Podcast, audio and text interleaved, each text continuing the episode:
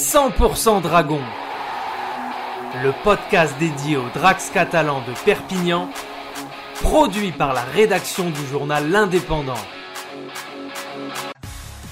Dimanche 10 juillet, on jouait le round 18 de Betfred Super League. Inconstant et trop emprunté en défense, les joueurs de Steve McNamara ont encaissé 6 essais au St James Park de Newcastle face à Warrington, pourtant dans le ventre mou du championnat. Toujours dans le wagon du top 4 en direction des playoffs, c'est toutefois la première place qui s'éloigne. Désormais, avec cette sixième défaite de la saison, une mauvaise opération où les Sankeors privés de 9 joueurs ont glissé à la quatrième place, battus 36 à 10 par des Wolves qui ne comptaient qu'une seule victoire sur leurs 7 derniers matchs. Il va falloir se refaire une santé au AG Bell de Salford dimanche 18 avril prochain. On suivra ça de près dans 100% Dragon.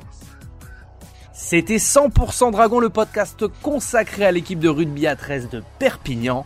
Retrouvez tout le déroulé du match et l'analyse complète de Bruno Antonient, notre envoyé spécial à Newcastle, dans notre édition de ce lundi 11 juillet.